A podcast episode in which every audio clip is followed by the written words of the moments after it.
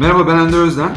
Doğu Podcast Medya İşbirliği ile yaptığımız Fikri Mülkiyet ve Bilişim Hukuku isimli podcast serimizin 13. bölümüne hoş geldiniz. Bugünkü bölümümüzün konusu bilişim kavramlarına giriş, bilişim hukukunun temel kavramları, 56-51 sayılı kanun kapsamında internet erişimine ve erişimin engellenmesine ilişkin genel esaslar diye belirledik. Bu aslında bilişim hukukuna giriş gibi olacak. Biraz 101 tadında. Konumuz sevgili Batu Kılıkoğlu. Hoş geldin Batu. Merhaba, hoş bulduk. Çok teşekkür ediyoruz. Ben kısaca senden biraz bahsetmek istiyorum dinleyenlere. Batu, bilişim ve fikri mülkiyet hukuku alanlarında çalışan bir avukat ve akademisyendir. İstanbul Üniversitesi Hukuk Fakültesinden mezun oldu. Mesleğe avukat Erdem Türkokul'un hukuk bürosunda başladı. Edinburgh Üniversitesi'nde bilişim hukuku alanında yüksek lisansını tamamladıktan sonra Fragi Üniversitesi e, Amsterdam'da sanal mülkiyet üzerindeki fikri mülkiyet hakları üzerine doktorasını yaptı ve hukuk doktoru ünvanını aldı. 10 yıl aşkın süredir bilişim ve fikri mülkiyet hukuku alanlarında avukatlık yapmaktadır. Aynı zamanda Sabancı Üniversitesi ve İstanbul Bilgi Üniversitesi'nde öğretim görevlisi olarak siber güvenlik hukuku ve kişisel verilerin korunması hukuku alanlarında yüksek lisans dersleri vermektedir. Batucuğum çok sağ ol e, katıldığın için tam da istediğimiz isimlerden biriydin ve kabul ettin. Bu bölüm bizim açıkçası daha önce de konuştuğumuz gibi çok içinde olduğumuz bir alan değil. Biliyoruz tabii az çok ama senden dinlemek çok daha keyifli olacak bizim için. Sen giriş yapabilirsin. İstediğin şekilde e, başlayabilirsin. Biz aralarda sorumuz olursa sana iletiriz. E, şimdiden teşekkür ediyorum. Öncelikle çok teşekkür ederim ben de sizlere beni davet ettiğiniz için. Ben kısaca bilişim hukuku üzerine istiyorsanız başlayayım. Yani bilişim hukuku nedir? Bilişim hukuku dediğimizde ne anlaşılıyor? Onun üzerine konuşayım. Aslında şeyle konuşmaya başlayayım. Benim Amsterdam'daki doktora hocamın güzel bir lafı vardır. Her şey teknoloji hukuku der kendisi. Aslında bu son yıllarda yani son yıllarda dediğim son 10-20 yılda biraz bu duruma gelmiş durumda.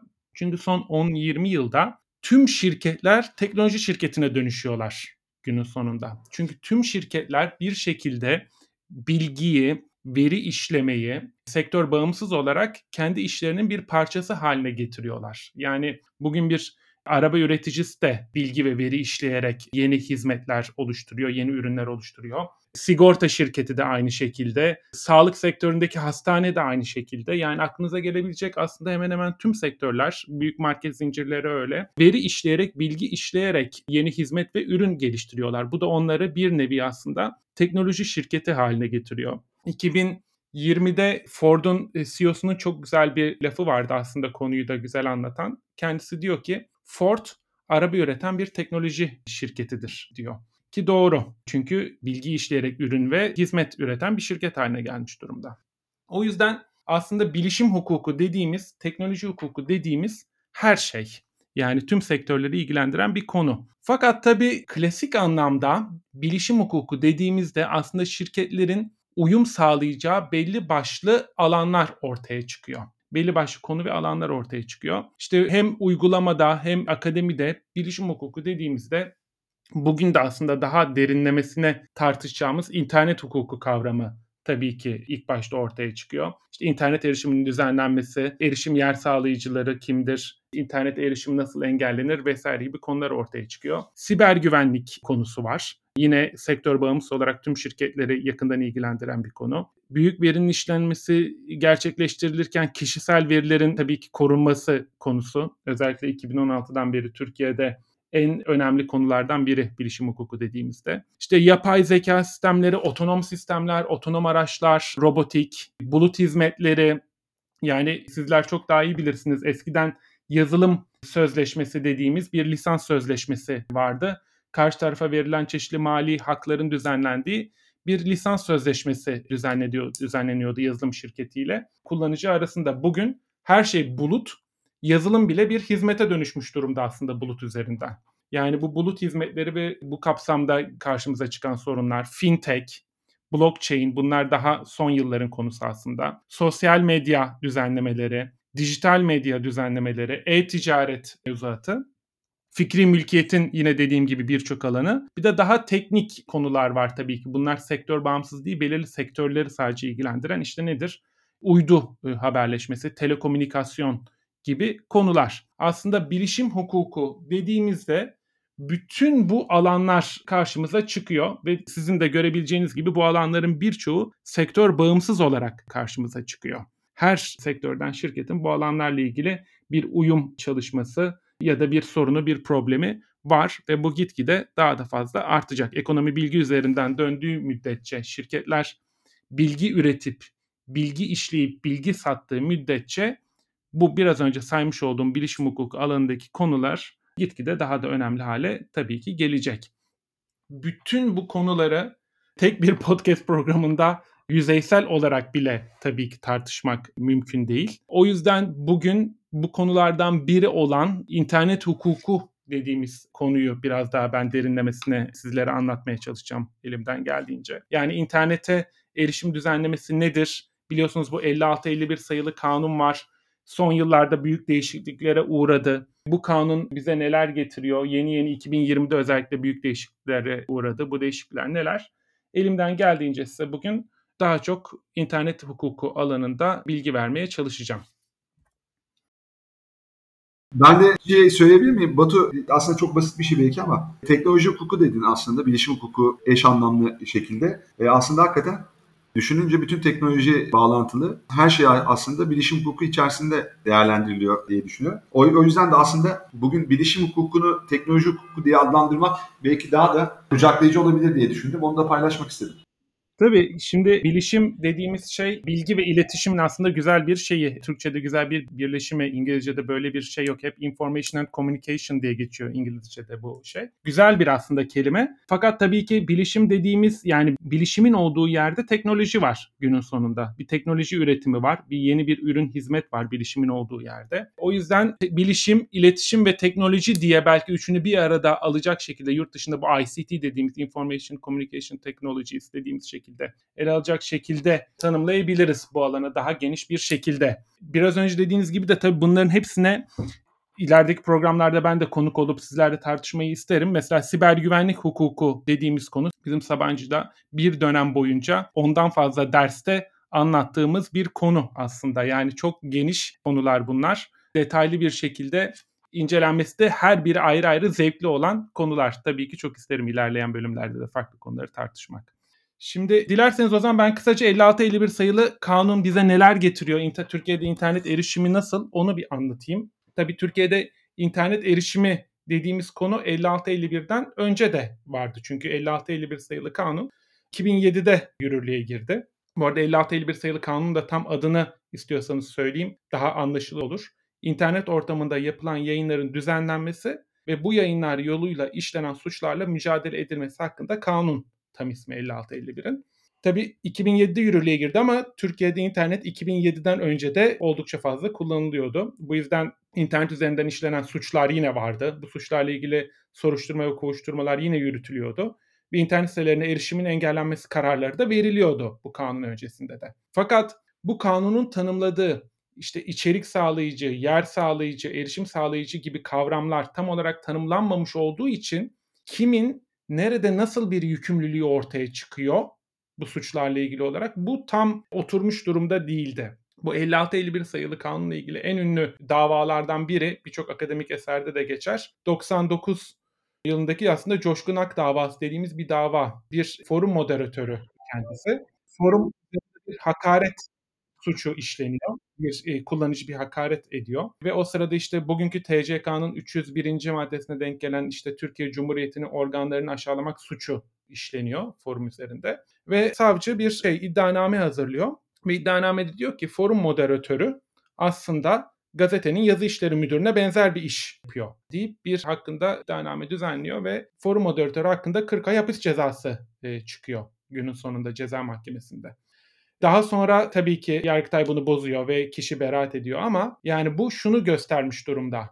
Forum moderatörü dediğimiz kişi internetin nasıl bir aktörü? Yani bu suçu acaba bunu oraya yazan mı işliyor? Forum moderatörünün bir gazetenin yazı işleri müdürüne benzer şekilde bir cezai sorumluluğu olabilir mi? Olamaz mı? Bununla ilgili bir düzenleme e, yapılması gerektiğini gösteren aslında davalardan biri bu.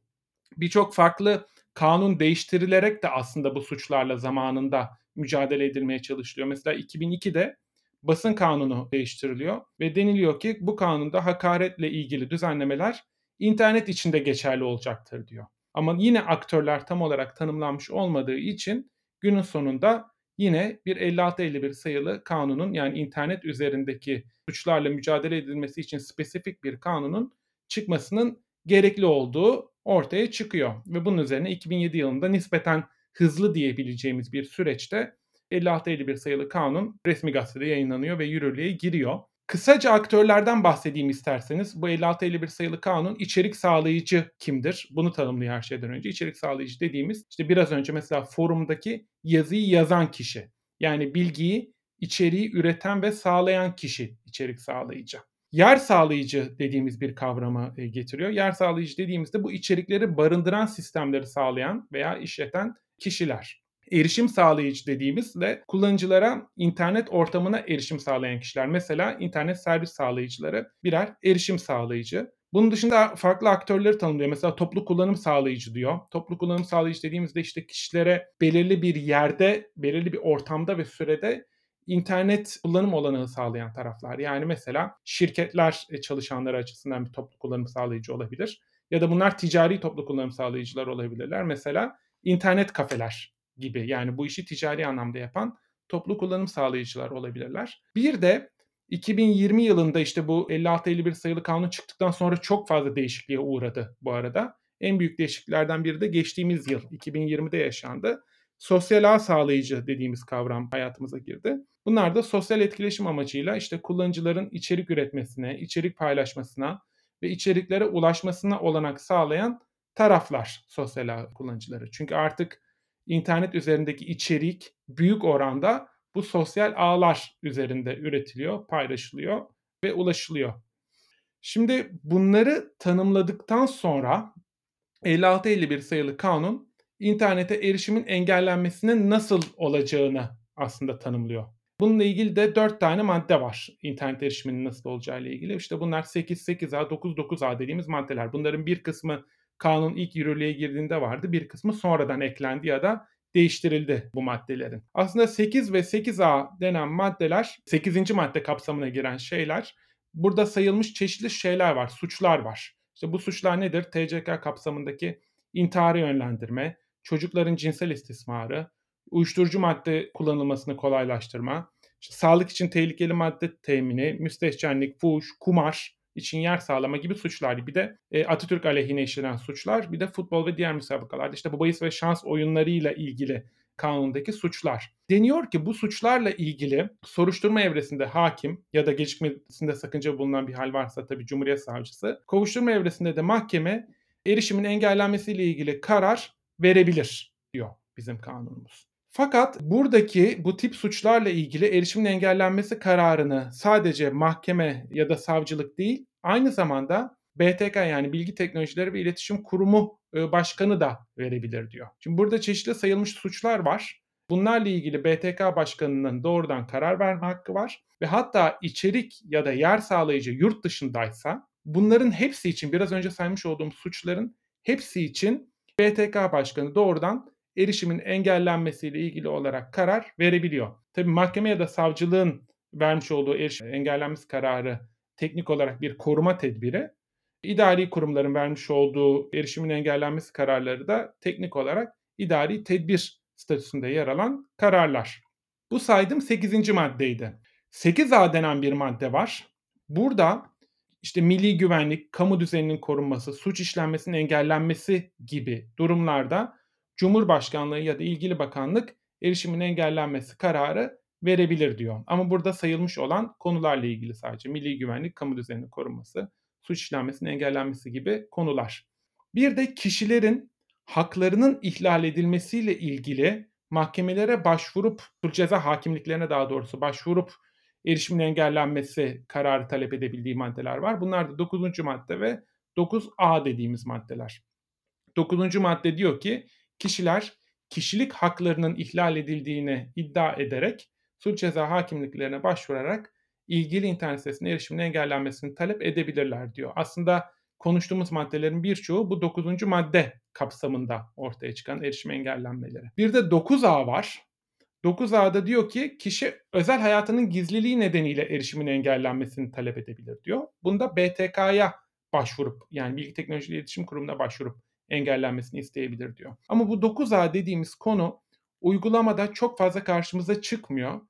Çeşitli hem uygulamaya yönelik sorunlar nedeniyle yani bu aslında daha hızlı karar alınması ve daha hızlı erişimin engellenmesinin yürürlüğe konulması için getirilmiş bir madde. Ama uygulamada 9. madde kapsamında suç ceza hakimliklerine başvuru daha hızlı bir şekilde erişimin engellenmesi sonucunu aldırabiliyor. O nedenle kişiler genelde 9. madde kapsamında suç ceza hakimliklerine başvuruyorlar. 9 ay kapsamında BTK'ya başvurmak yerine.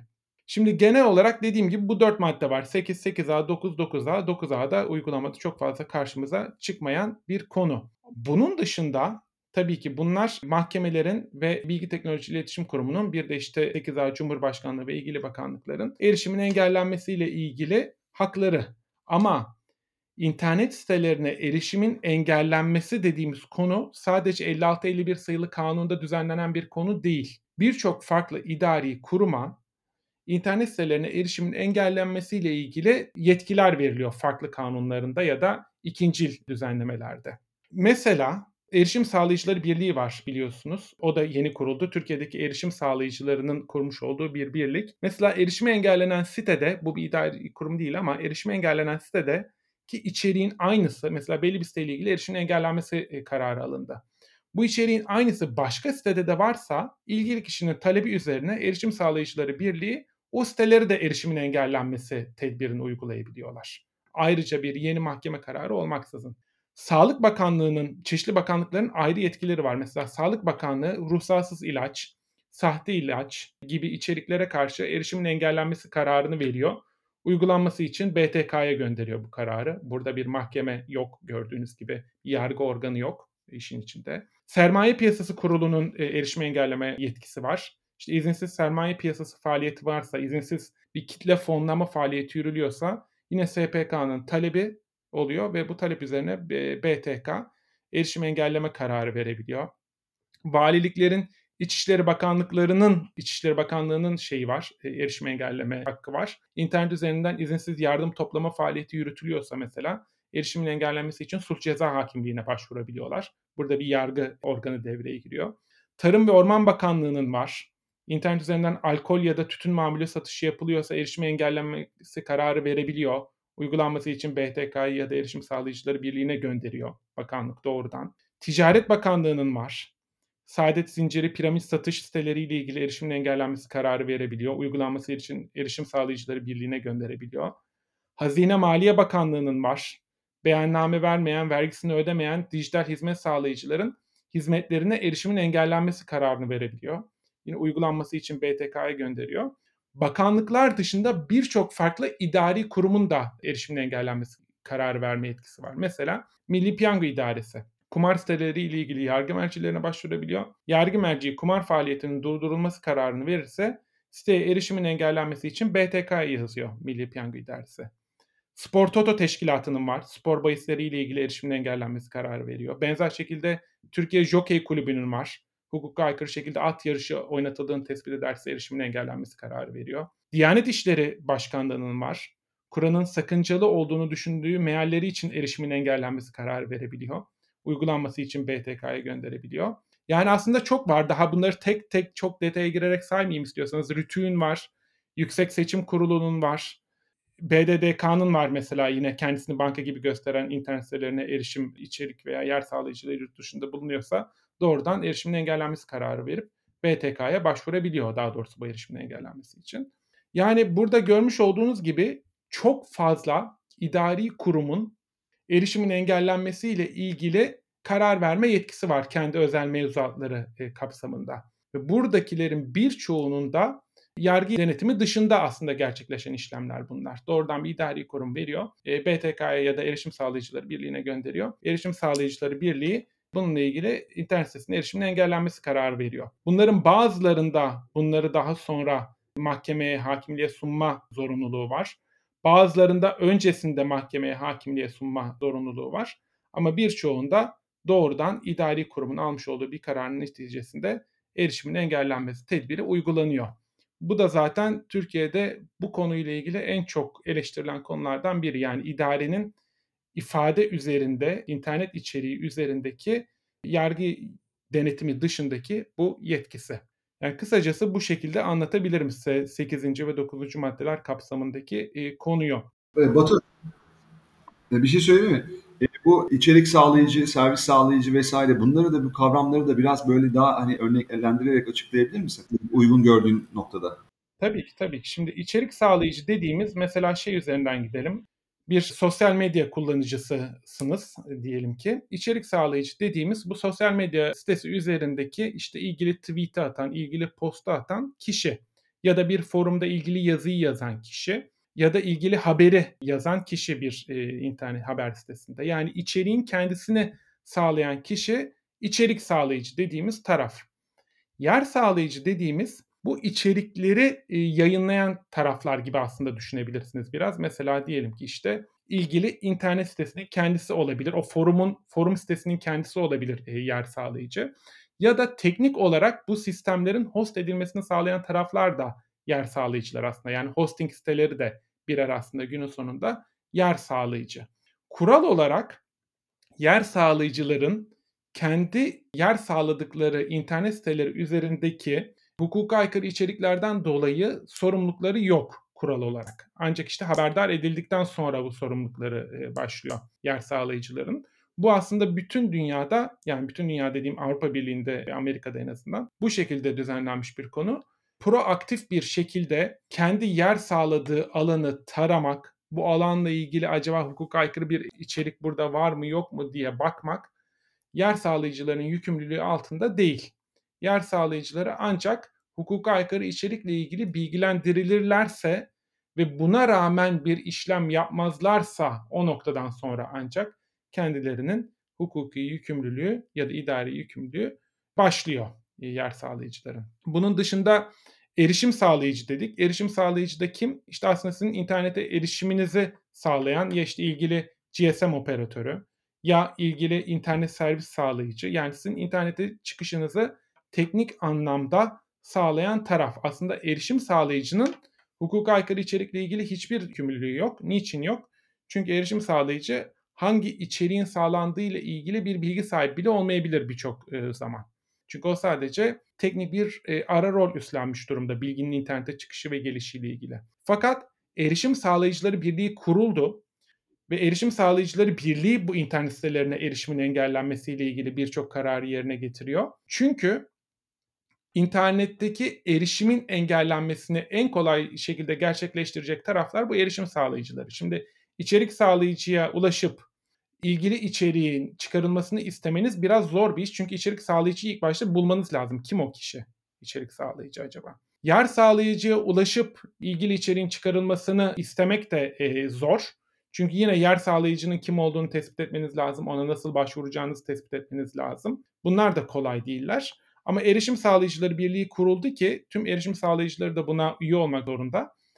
Bu erişim sağlayıcıları birliğine bir talepte bulunuyor internete erişimin engellenmesiyle ilgili. Onlar da kendi üyelerine e, bildirimde bulunup 4 saat gibi kısa süre içerisinde birçok durumda ilgili isteğe erişimin engellenmesi işlemi gerçekleştiriliyor.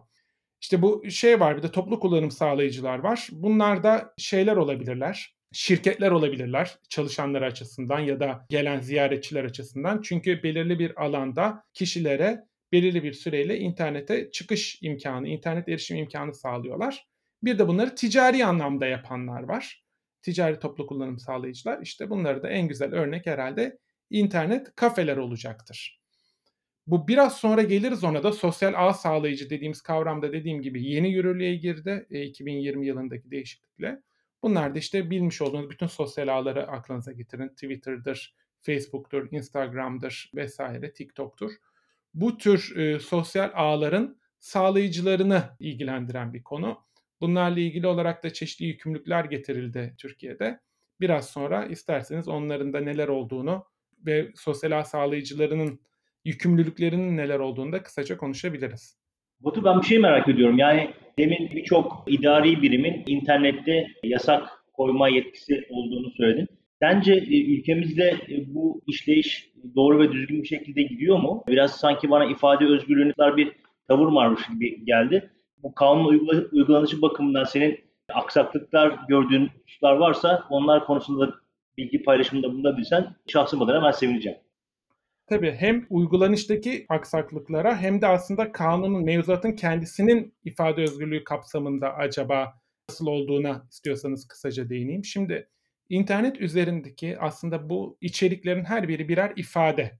Yani birer ifade olduğu için de ifade özgürlüğü kapsamında değerlendirilmesi gereken konular. Bu ifadeler suç olabilir ve erişimi engellenmesi gerekebilir, yayından kaldırılması gerekebilir. Tabii ki bu şekilde bir durumla karşı karşıya olabiliriz. Fakat günün sonunda bunlar birer ifade.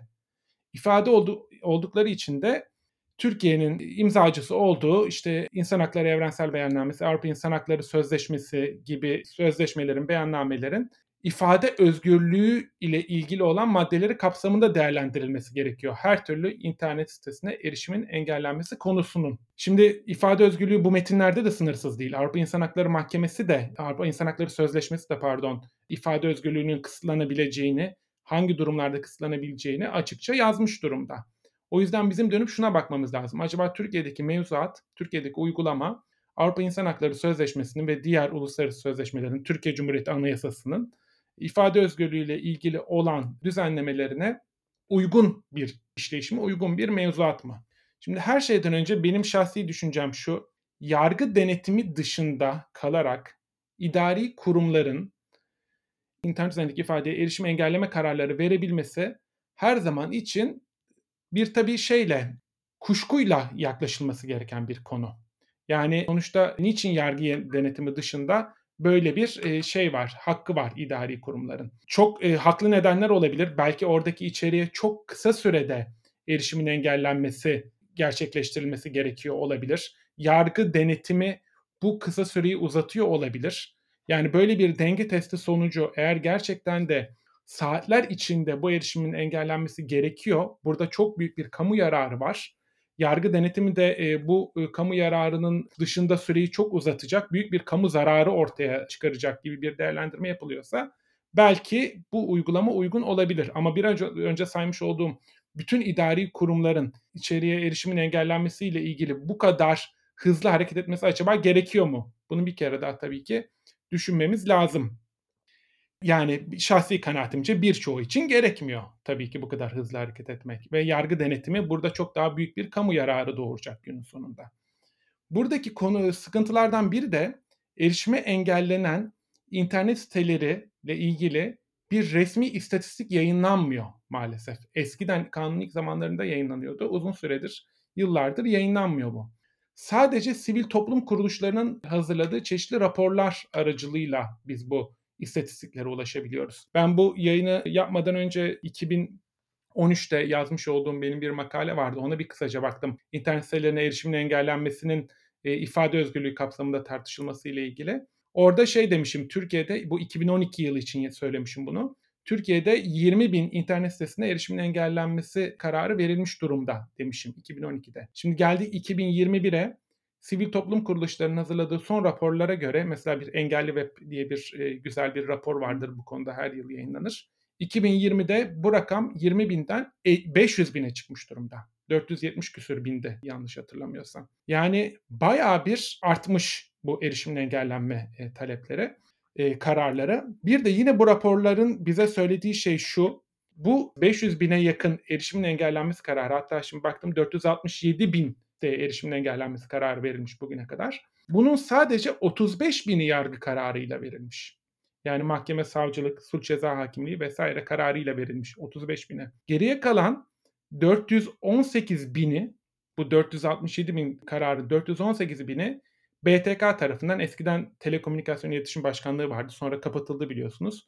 Bugün BTK tarafından verilmiş durumda 418 bine. Geriye kalanları da diğer kamu kurum ve kuruluşları tarafından verilmiş durumda. Yani burada büyük bir dengesizlik var aslına bakarsanız. 467 bin sitenin sadece 35 binine yargı kararıyla erişimin engellenmesi kararı verilmiş olması. Yani bu bize şunu gösteriyor. Türkiye'deki internet sitelerine erişimin engellenmesi çok büyük oranda yargı denetimi dışında ya da sonradan yargı denetimine tabi olarak idari kurumlar tarafından veriliyor. Bu tartışılması, konuşulması gereken, düşünün üzerine düşünülmesi gereken bir konu kesinlikle diye düşünüyorum. Gerçekten de enteresan. Yani demek ki ülkemizde bilgiye ulaşım konusunda sıkıntılar devam ediyor diye düşünüyorum ben. Yani bilgi ulaşım da tam anlamıyla özgür olmadan ifade özgürlüğü katma değeri yüksek ekonomiye nasıl geçeceğiz o da ayrı bir sıkıntı. Çok teşekkürler bu açıklama için. Ya e, ben de aslında burada şeyin kesiştiği bir noktayı aslında bir küme var burada. Yani ifade özgürlüğü vesaire insan hakları noktasında e, Türkiye'nin aslında hukukunun buna aslında biraz olsun destek olmak yerine aslında bunu denetime tabi tutmadan, yargı denetiminin dışında tutarak bunu halletmeye çalışması aslında bu kesişmede çok önemli bir ipucu veriyor. Gidişatı burada da aslında görmek e, mümkün Türkiye'deki. Bence en önemli bilgilerden biri Batu e, e, paylaştı. Bir de ben notları alıyorum sen konuşurken. Bu erişimin engellenmesi kararı ile ilgili e, şey yapacağım, soracağım. Erişim her zaman siteye erişimin engellenmesi değil, içeriye bir somut bir içeriğe de verilebiliyor değil mi? Yani kısmen bütün sitenin kapanması yerine o içeriğin erişiminin engellenmesi şeklinde de verilebiliyor değil mi? Tabii. Belirli bir içeriğe erişimin engellenmesi, belirli bir içeriğin kaldırılması ile ilgili de kararlar verilebiliyor. Burada bir tek şöyle bir sıkıntı var. Şimdi biraz belki teknik olacak ama bugün internet sitelerinin birçoğu HTTPS dediğimiz aslında web sitesindeki kimlik doğrulamasının, veri alışverişinin gizliliğinin ve bütünlüğünün korunması için ortaya konmuş şifreli bir protokol aracılığıyla erişim sağlıyorlar. Aslında internet dediğimiz güvenli olmayan bir ağ. HTTPS işte bu güvenli olmayan ağ üzerinde güvenli bir bilgi alışverişi yapılmasını e, sağlıyor. Şimdi HTTPS kullanılınca bütün HTTP protokolü şifreleniyor. Bütün HTTP protokolü de şifrelendiği için bizim bilgisayardan yaptığımız sorgu ilgili internet sitesinin sunucusunda çözülünceye kadar aradaki kişiler buna erişim sağlayıcılar da dahil HTTP protokolünde yer alan bilgilerin hiçbirine erişemiyorlar. Bu bilgiler arasında şu da var. Spesifik URL adresi de var. Yani erişim sağlayıcı şuna erişebiliyor. Bu çok az daha teknik kısmına değineyim. TLS Handshake dediğimiz eskiden SSL Handshake dediğimiz bir konu var. İşte bu TSL Handshake ile ilgili e, gizli oturum gerçekleştiriliyor, şifreli oturum. Bu TSL Handshake tamamlanmadan önce bilgisayarla sunucu arasındaki bilgi paylaşımlarına erişim sağlayıcılar da dahil aradaki herkes erişebiliyor. Bunlar arasında üst seviye URL bilgisi de var. Yani mesela ben facebook.com slash bilmem ne adresine gireceğim. abcde.html adresine gireceğim vesaire bir yere gireceğim. Şimdi bu TSL Handshake oluşturulmadan önceki bilgi paylaşımında benim facebook.com altında bir alan adına gireceğimin bilgisi erişim sağlayıcı tarafından erişilebiliyor. Fakat benim facebook.com üzerinde hangi spesifik internet sitesine gireceğimin bilgisi şifreli durumda. Bu bilgiye sadece Facebook.com'un sunucusu erişebiliyor. Bu TSL Handshake şu şekilde gerçekleştiriyor. Aslında TSL Handshake dediğimiz asimetrik anahtarlı şifreleme dediğimiz bir şifreleme yöntemi. Bir public key var, bir açık anahtar var. Bilgiler bu açık anahtarla şifreleniyor. Bir de private key var, gizli anahtar ve bu private key ile de bu şifrelenen bilgiler açılıyor web sitesi sunucusu ben bir ağ ben bir yere bağlandığımda HTTPS ile e, bir yere bağlandığımda web sitesi sunucusu bana ilk başta kendi SSL TSL sertifikalarını gönderiyor. Benim browser'ım kendisinde bulunan sertifikalarla bunları doğruluyor. Ben daha sonra gönderdiğim sorguyu karşı tarafın açık anahtarıyla public key ile şifreliyorum. Ancak benim göndermiş olduğum sorguyu sadece ilgili internet sitesinin sunucusu kendisinde bulunan private key ile açabiliyor. O yüzden benim hangi spesifik URL adresine erişeceğim, hangi spesifik dosyaya erişeceğim bilgisini sadece karşı taraf işte Facebook.com ya da nereye bağlanıyorsam orası haiz. O nedenle bir mahkeme, savcılık ya da başka bir idari kurum belirli spesifik bir URL adresine erişimin engellenmesi kararı verirse erişim sağlayıcının o spesifik URL adresine erişimi engellemesi mümkün değil teknik olarak. Yani mümkün tabii ama işte bu man in the middle atak dediğimiz şeyleri yapması lazım. Biraz hukuka aykırı bir yere doğru gidiyor olması lazım. Benim spesifik hangi URL adresine ulaştığımı anlayabilmesi için. O yüzden evet spesifik internet sitelerine erişimin engellenmesi, bu içeriğin çıkarılması ile ilgili kararlar verilebiliyor. Ama bununla ilgili erişim sağlayıcının yapabileceği çok bir şey yok. Burada yine yer sağlayıcıya bir bildirimde bulunulması lazım. BTK tarafından, erişim sağlayıcısı birliği tarafından, ilgili kişi ya da mahkeme tarafından. Ve yer sağlayıcının o spesifik URL'deki içeriği çıkarması lazım. Diğer türlü erişim sağlayıcı ancak Facebook.com'un tamamına erişimi engelleyebilir. Onun dışında bir yere erişimi engellemesi maalesef bu HTTPS dediğimiz şeylerle mümkün olmuyor. Bu noktada sağ ol. Bu e, notice and take down dediğimiz uyar kaldır diye Türkçe'de kullandığımız bu mekanizma aslında dediğin gibi bu şekilde işliyor. Ee, orada da yer sağlayıcı bildirme meselesi pratikte senin gözlemlerini e, merak ediyorum. Ne kadar yer sağlayıcı dikkat ediyor ve uyuyor? Notice and take down'da bu işi halletmeye yönelik olarak illa bir mahkeme şeyine gitmek mi gerekiyor günün sonunda da, ya da daha çok? Yoksa doğrudan bunu halletmek mümkün olabiliyor mu? Şimdi bu tabii e, paylaşılan içeriğin ne olduğuna bağlı olarak değişiyor biraz. Şimdi paylaşılan içerik eğer ilgili yer sağlayıcının ya da işte sosyal ağ sağlayıcının vesaire kendi politikalarına da aykırıysa eğer ilgili yer sağlayıcı, sosyal ağ sağlayıcı vesaire bu içeriği yayından kaldırıyor e, Notice and Take Down mekanizmasıyla. Bu arada Notice and Take Down mekanizması 56-51 sayılı kanunda da getirilmiş bir mekanizma. Ama zorunlu olarak bir başvuru yöntemi olarak getirilmiş değil. Yani bize şey demiyor kanun. İlk başta yer sağlayıcıya başvurmak zorundasın. Yer sağlayıcıdan olumsuz bir cevap alırsan gelip sulh ceza hakimliğine erişimin engellenmesiyle ilgili e, talepte bulunabilirsin demiyor. Alternatif bir yöntem olarak getirilmiş durumda. Ve bu 56-51 sayılı kanun kapsamında da Notice and Take Down mekanizmasını alacak şeyleri kurmuş durumda büyük yer sağlayıcılar ve sosyal ağ sağlayıcılar. Şimdi ülkelerin kanunları tabii ki birbirinden farklı ve ilgili yer sağlayıcının ya da sosyal ağ sağlayıcının kuralları da ülkenin kanunlarından farklı. Şimdi mesela bu sosyal ağ sağlayıcılarının birçoğu Amerika menşeili. Amerika'da hakaret suç değil. Bizim kanunumuza göre hakaret suç. Şimdi siz Amerika'daki yer sağlayıcıya diyorsunuz ki bizim kanunumuza göre hakaret suç. O yüzden hakaret yapılan erişimin yayından çıkar. Bu erişime karşı eri- şey yani zaten yer sağlayıcı yayından çıkarıyor. Erişim engelleme gibi bir talep teknik olarak yerine getirmiyor tabii ki. Yayından çıkarıyor. Bu şeyi yayından çıkar diyor. Şimdi yer sağlayıcısı diyebilir ki yayından çıkar dediğin konuyu ben kendi kurallarıma göre ifade özgürlüğü kapsamında ele alıyorum diyebilir. Bu yayın bana göre benim internet sitemde, sosyal ağımda bulunmasında sakınca olmayan bir karar şeydir, içeriktir diyebilir. Ve uyar kaldır mekanizması sonrası bunu yayından çıkarmayı reddedebilir ilgili ağ sağlayıcı. Böyle bir durumla karşılaşılınca ilgili içeriğin yayından çıkarılması için tabii ki tek çözüm suç ceza hakimliğine başvurmak, kişilik haklarının ihlaliyle ilgili 9. madde kapsamında ve erişime engellenmesiyle ilgili ya da içeriğin yayından çıkarılmasıyla ilgili bir e, karar almak suç ceza hakimliğinden. Ancak bu karar sonrası tabii ki ilgili sosyal ağ sağlayıcı ya da yer sağlayıcı harekete geçecektir. Öncesinde değil. Ama öyle bir içerik vardır ki gerçekten orada büyük bir hukuka aykırılık vardır. İlgili ağ sağlayıcının, sosyal ağ sağlayıcının ya da yer sağlayıcının kendi kurallarına göre de yayında olmaması gereken tür bir içeriktir. Böyle bir durumda başvurduğunuzda size olumlu cevap veriyorlar evet ve kısa süre içerisinde yayından da çıkarılıyor bu içerikler. En hızlı yayından çıkarmakla ilgili olan yöntem de tabii ki bu. Yani yer sağlayıcının kendisine başvurmak ve yayından çıkarılmasını talep etmek. Süper. Tamam devam edebilirsin. Sen şeyden sosyal ağ sağlayıcılarından bahsedeceğim demiştin biraz onların şeylerinden.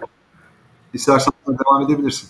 Tabii şimdi sosyal ağ sağlayıcı dediğimiz konu 2020'de 56-51 sayılı kanunda yapılan değişiklikle hayatımıza girdi. Sosyal ağ sağlayıcılarla ilgili yeni yükümlülükler getirildi. Sosyal ağ sağlayıcı nasıl tanımlanıyor kanunda? Deniyor ki sosyal etkileşim amacıyla kullanıcıların internet ortamında metin, görüntü, ses, konum gibi içerikleri oluşturmalarına, görüntülemelerini ya da paylaşmalarına imkan sağlayan gerçek ya da tüzel kişiler. Şimdi günlük erişimi 1 milyon ve üzerinde olan ve yurt dışı kaynaklı olan e, sosyal ağ sağlayıcılar için çeşitli yükümlülükler getirildi. Bunlardan biri de Türkiye'de bir temsilci belirleme zorunluluğu. Temsilcinin görevi ne aslında temel olarak? İşte BTK'dan, Erişim Sağlayıcıları Birliği'nden, kişilerin kendilerinden ya da yargı makamlarından gelecek talepleri almak ve bu talepleri cevaplamak. Ve 9 ve 9A kapsamında aslında kişiden gelecek talepleri de 48 saat içinde cevaplamak zorunda bu temsilci. Şimdi buna e, sosyal ağ sağlayıcılarının birçoğunun belki de kanun çıkarken uymayacağı e, düşünüldü. Çünkü yerine getirmemekle ilgili aslında ilginç ilk kez e, gördüğümüz cinsten çeşitli cezalar getirildi. Şimdi temsilci belirlemeyen sosyal ağ sağlayıcısına ilk başta BTK tarafından bir bildirimde bulunuluyor. Bunların hepsi oldu bu arada birçok sosyal ağ sağlayıcı için. Yine bir temsilci belirlemezse 10 milyon TL idari para cezası. Yine belirlemezse belli bir süre sonra 30 milyon TL idari para cezası. Yine belirlemezse Türkiye'deki mukim vergi mükelleflerinin sosyal ağ sağlayıcı reklam vermesinin yasaklanması diye bir tedbir getirildi. Buna rağmen yani Türkiye'den reklam almamaya dahi tamam diyecek sosyal ağ sağlayıcıları için ilk başta trafik band genişliğinin %50 daraltılması sonra da trafik band genişliğinin %90 daraltılması. Yani bu da ne demek? Fiiliyatta aslında bu siteye erişimin engellenmesi demek. Erişimin engellenmesi yazılmak istenmemiş çok. Ama bir e, siteye trafik band genişliğinin %90 daraltırsanız fiiliyatta o siteye erişimi engellemiş olursunuz aslında. O yüzden erişimin engellenmesiyle ilgili yani %90 daraltılması ile ilgili bir tedbir getirildi. Bu trafik band genişliğinin daraltılması aşamasına gelinmeden bütün bu ıı, şartı kapsayan yani Türkiye'de 1 milyondan fazla günlük kullanıcısı olan ve yurt dışı kaynaklı olan tüm sosyal ağ sağlayıcılar temsilci belirlediler ve bunu BTK'ya bildirdiler. Bu, bugün aklınıza gelen bütün büyük e, sosyal ağ sağlayıcıların şeyi var. Türkiye'de belirlemiş olduğu temsilcileri var ve bu temsilcilere nasıl ulaşılacağı ile ilgili kendi internet sitelerinde yayınlamış olduğu formlar ve bilgilendirmeler de var hepsinin. Bu noktada Batu bir uymamalar falan oldu ama başta değil mi galiba? Uymamalar oldu. En sonunda demek ki ondan haber, haberdar değildin. İyi oldu söylediğin. Evet. Uymamalar oldu. Yani kimi 10 milyon TL idari para cezası sonrası uydu. Kimi 30 milyon TL idari para cezası sonrası uydu. Kimi Türkiye'de muhkim işte ve vergi mükelleflerine reklam verme yasağı sonrası uydu. Ama tüm bunların sonunda hepsi uydu. İşliyor mu peki şu anda? Yani mesela ben bir içerikle ilgili işte kişilik haklarım saldırı olduğundan bahisle ya da fikri haklarıma ya da sınai haklarıma tecavüz edildiğinden bahisle ben yer sağlayıcıya ilgili belgeleri de göndererek bugün onların kendi web sitelerinde veya işte şeylerinde platformlarında verdikleri bilgiler ışığında davranıp usulüne uygun bir şekilde ilettiğimde bunlar e, dikkat alınıyor mu? Yani bu e, dinleyenler arasından şu e, e, öneme ait olabilir. Ya hakikaten cidden bu iş işliyor yani hani sen de bunu çok ilk elden e, e, takip eden birisi olduğu için böyle bir müjde gibi de olabilir. Çünkü herkes gelip soruyor. İnsanlar panikliyor. Ne yapacağız, ne edeceğiz falan diye. Aslında bunun yolu bu şekilde açıldı mı ve şey işleyen bir yol olacak gibi gözüküyor mu? Bugüne kadarki kısa dönemde e, vadede şey edindiğim bilgilere göre diye sormak istiyorum sana. Evet şimdi tabii bu işliyor ya da işlemiyor demek için biraz erken. Çünkü çok yeni bir mekanizma daha. E, daha birkaç aylık bir konu bu. Daha çok yeni belirlediler. O yüzden hani bugün için kesinlikle işliyor ya da kesinlikle işlemiyor diye bir yönlendirme yapmak istemem. Ama gördüğüm kadarıyla işleyecek gibi duruyor. Çünkü ilgili formları oluşturdular, ilgili içerikleri oluşturdular. Nasıl, ne kapsamda başvuru yapılacağı ile ilgili kendi internet sitelerinde bilgilendirmeler yaptılar. O yüzden işleyecek gibi gözüküyor e, bugün için ama herhalde bir, bir yıllık bir süre geçmesi lazım ki hani gerçekten de bu talepler alınıyor, alınmıyor, işliyor, işlemiyor gibi bir sonuca varalım. Mahkemelerin yükü de tabii azalır değil mi? Yani usul ekonomisi açısından söylüyorum. Tabii mahkemelerin yükü de muhakkak azalacaktır bu konuyla ilgili. Tabii şimdi buradaki konu daha çok aslında sosyal ağ sağlayıcılarının kendi kurallarına aykırı olmadığı gerekçesiyle kaldırmak istemedikleri fakat işte Türkiye'de kanunlara aykırılık oluşturduğu için kaldırılması e, istenen konular. Yani mesela diyelim ki sosyal ağ sağlayıcıları işte bu fi, e, fikri mülkiyetle ilgili konularda mesela çok daha hassaslar. Çünkü fikri mülkiyetle ilgili bir ihlal her yerde bir ihlal. Sosyal ağ sağlayıcının kurallarında da bir ihlal. Sosyal ağ sağlayıcının kurulu olduğu ülkenin e, kanunlarına göre de bir ihlal. Yani bu konular nispeten yani tabii ki bu konularda hani günlük gülistanlık işliyor ve çok hızlı bir şekilde halloluyor demiyorum ama diğer konulara göre nispeten daha hızlı çözüme kavuşturulan konularda. Şimdi bunlar işte dediğim gibi kişilik haklarının ihlali, hakaret, iftira vesaire gibi e, konularla ilgili başvurularda kullanılacak bir yöntem olacak büyük ihtimalle. Ve dediğiniz gibi aynen mahkemelerin yükünü de azaltacaktır. Çünkü sosyal ağ sağlayıcı büyük ihtimalle buradan aldığı talepleri eskiden aldığı taleplere göre daha farklı değerlendirecek ve ilgili içeriklere erişimin engellenmesi konusunda daha farklı e, testler uygulayacaktır diye düşünüyorum. Ama bunlarla ilgili kesin dediğim gibi kararları vermek için bir en azından bir yıllık bir süre beklememiz lazım. Peki dünyada böyle temsilci zorunluluğu var mıydı? Sen sanki yokmuş da bizde ilk defamış gibi mi e, söyledin yoksa ben mi yanlış anladım? yok duysa bizim bunu yapmamız Türkiye'de daha yani bir yandan evet rahatsız edebilir Amerikalıları ama etmiş de olabilir ama bir yandan da aydınlık bir tarafı da var gibi geliyor bu anlattıklarından yola çıktığımda. Tabii şimdi bunu şöyle değerlendirmek lazım. Ya benim bildiğim kadarıyla bu arada bilmediğim tabii ki vardır. Benim bildiğim kadarıyla böyle bir temsilci atama zorunluluğu yok. Ama dediğim gibi bilmediğim e, ülkelerde bu şekilde getirilmiş zorunluluklar olabilir temsilci atama ile ilgili.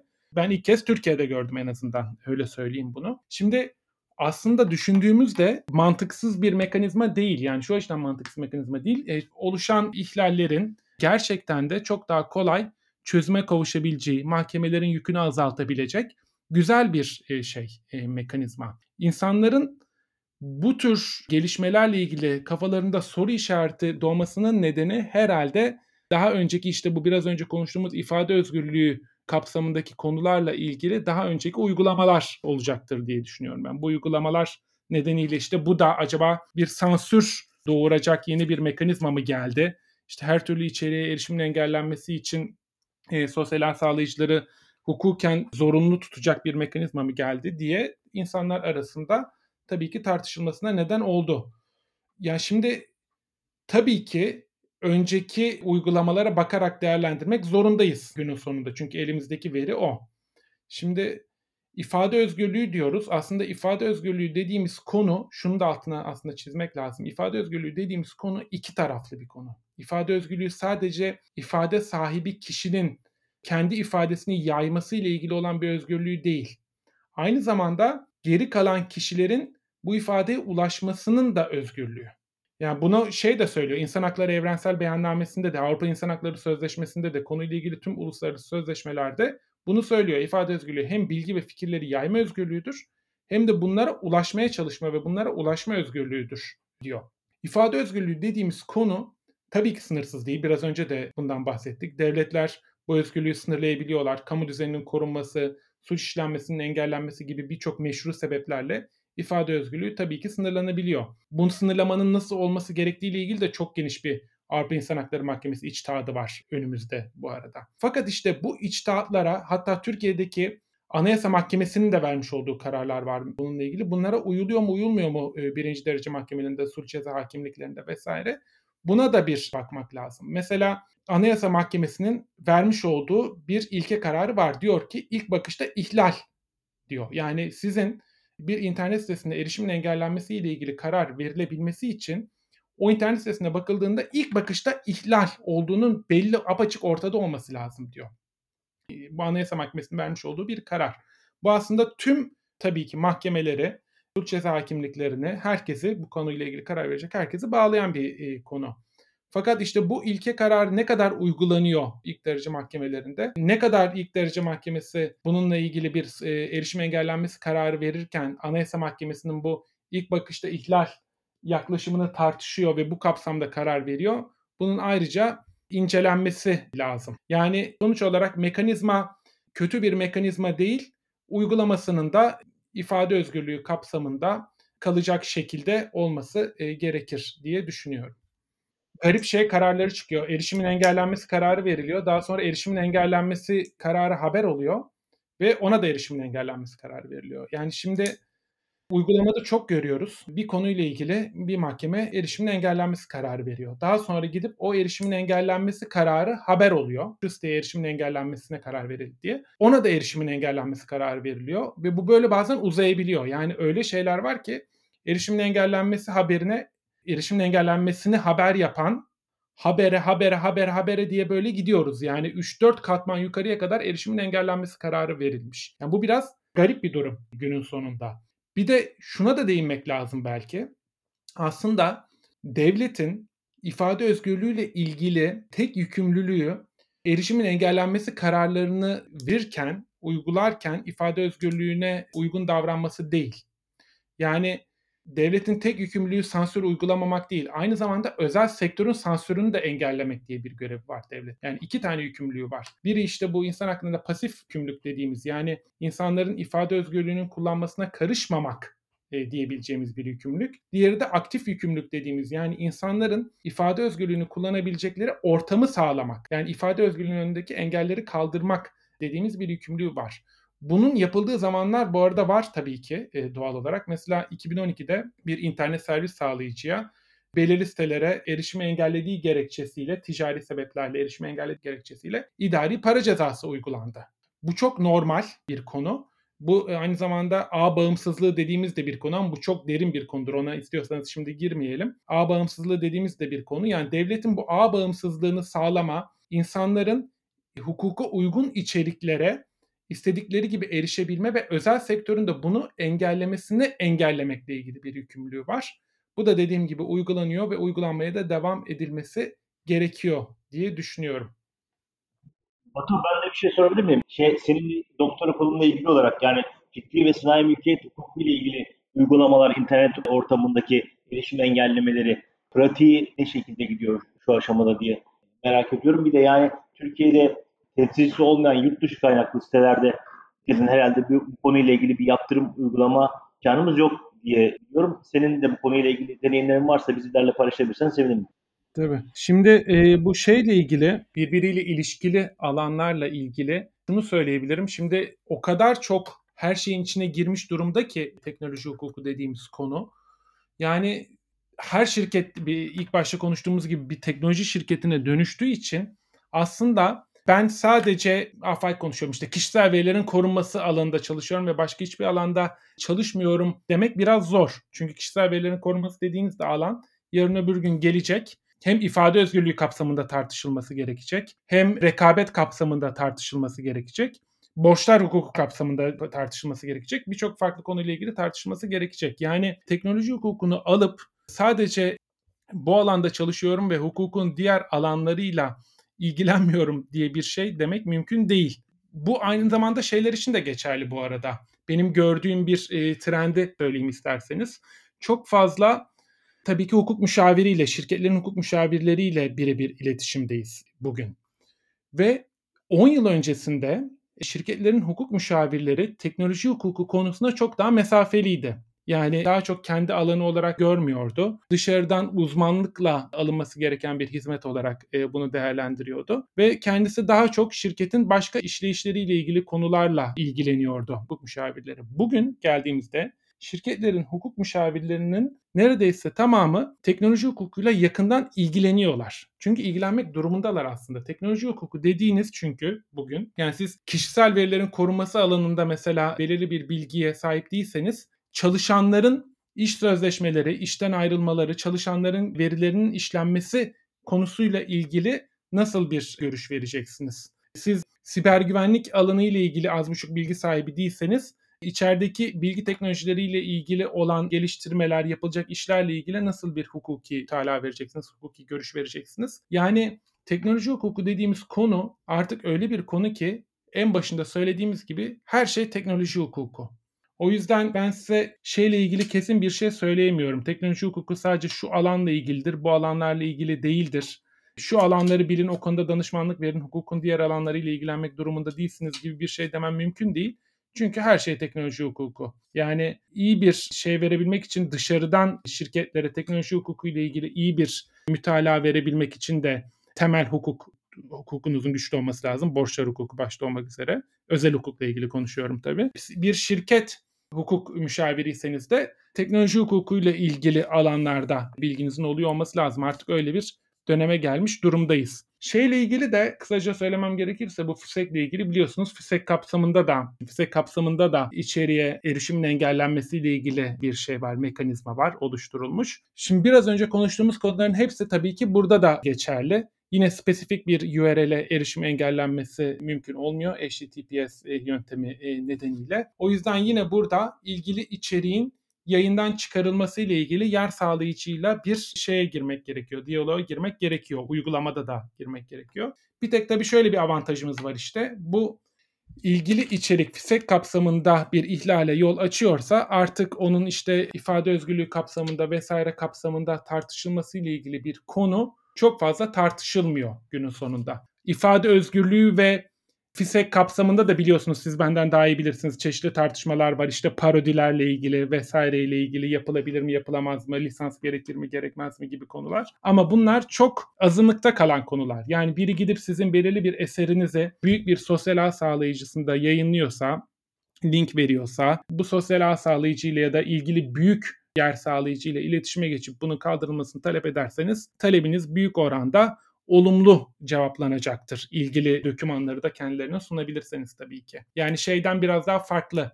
Biraz önce bahsettiğimiz hakaret acaba ifade özgürlüğü kapsamında değerlendirilir mi, değerlendirilmez mi gibi bir tartışmaya çok fazla girmeye gerek olmuyor o tür konularda. Çok teşekkürler Batu aydınlattığın için bizleri. Gerçekten Bir soru daha var benim aklımda. Onda var. Hatta iki soru var ama bunlar hızlı cevaplanabilecek sorular. Vakti olabildiğince efektif kullanmaya çalışarak. Bu sanal mülkiyet dediğin doktoranda Batu. NFT'ler mesela bu bunlar mesela sanal mülkiyet kavramı içerisinde değerlendirilebilir mi NFT'ler? Bu non-fungible token denen şey yanlış söylemiyorsam. Bir de ikinci sorumda bizim bu sanayi 4.0 kapsamında AI ve makine öğrenmesi vesaire bu gelişmeler ışığında biz avukatların gerçekten meslekleri tehlikeye düşüyor mu? Bir de onunla ilgili teknoloji hukukçusu olarak ve uzman hukukçu olarak bu konuda kendin ne gibi önlemler alıyorsun? Bu da bir genç dinleyenler arasından ileri dönük olarak kendilerini uzmanlaşma ve hukuk alanında işte teknoloji hukukunda ilgilenebilirler. Neler önerirsin bu manada? Şimdi ilk sorunun cevabı evet tabii ki sanal mülkiyet olarak kabul edilebilir. Benim doktora tezim kap- kapsamında baktığım konu biraz daha farklıydı. Ben bu çeşitli simülasyonlar işte Second Life vesaire gibi çeşitli simülasyonlar üzerinde oluşturulmuş olan mülkiyete baktım. Yani buna ne kadar mülkiyet diyebiliyorsak tabii. Bunlar üzerindeki işte fikri mülkiyet hakları, eser sahibinin hususiyeti kapsamında ya da common law'da, orijinallik kapsamında bunlar birer eser olarak kabul edilebilir mi? Bu servis sağlayıcıların bu kapsamda nasıl bir yükümlülükleri vardır bunların e, ihlale uğraması durumunda gibi konuları inceledim. Ama e, tabii ki bu NFT'ler çok yüksek ücretlerle satılmasıyla gündemde biliyorsunuz son zamanlarda. Bunlar tabii ki sanal mülkiyet kapsamında değerlendirilebilir. Bu alandaki birçok değerin aslında nasıl değerlendirileceği bugün için çok şey değil, net değil. İşte şey nedir? İşte bu NFT'leri nasıl değerlendireceğiz? Nasıl koruyacağız? Mülkiyet olarak mı ele alacağız? Fikri mülkiyet olarak mı ele alacağız? Ya da kriptokörünsiler nedir? Emtia mıdır?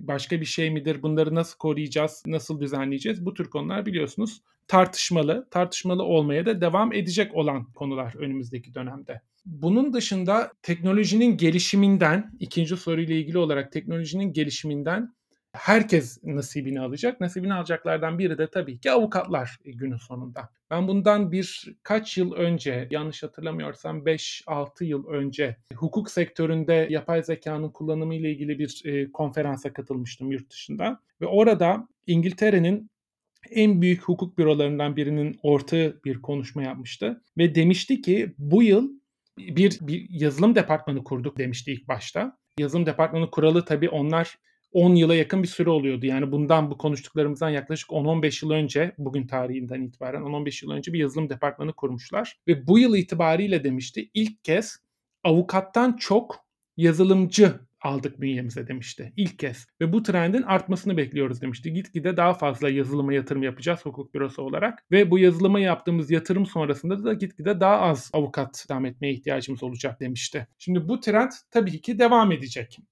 Biz avukatlar şeyleri, yapay zekayı ve e, yazılımları işimizin bir parçası olarak kullanmaya başladık ve buna da devam edeceğiz. Özellikle common law dediğimiz yani dava hukuku üzerinden, case law üzerinden yürüyen ülkelerde Amerika, İngiltere vesaire gibi dava aşamasında da mesela bu sanal şeylerin, programların, yapay zekaların kullanımı çok çok önemli bir hale almış durumda. Orada öyle dava programları var ki siz çeşitli bilgileri giriyorsunuz buraya. İşte hakimin adıdır, uyuşmazlığın konusudur vesaire gibi çeşitli konuları giriyorsunuz, tarafları vesaire. Bu kendisinde yer alan milyonlarca davayı, daha önce o hakimin vermiş olduğu yüzlerce kararı, o tarafların almış olduğu kararları, o konuyla ilgili verilmiş olan kararları tarayıp size çeşitli yüzdeler sunuyor.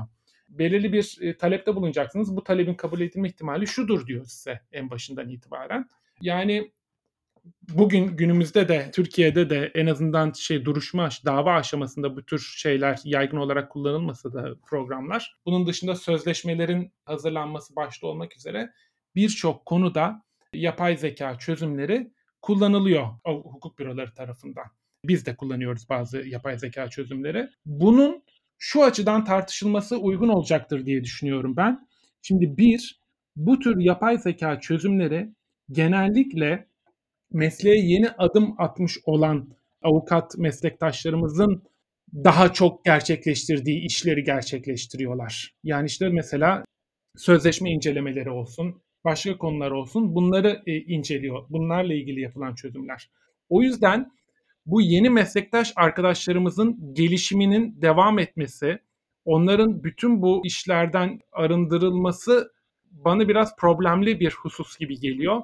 Bunun muhakkak ilerleyen zamanlarda bir çözüme kavuşturulması gerekecek diye düşünüyorum ben. İkincisi de tabii ki büyük hukuk bürolarının daha pahalı, daha kompleks, daha komplike çözümlere erişimi olacaktır. Belki e, karşı taraftaki küçük hukuk bürosu bu çözümü almaya, kullanmaya yanaşmayacaktır. Bu da meslektaşlar arasında belki ilerleyen dönemlerde, bu bugün için demiyorum ama ilerleyen dönemlerde bir şeye de ayrıma da yol açacaktır diye düşünüyorum. Konunun bu açıdan da ele alınması önemli şimdiden diye düşünüyorum.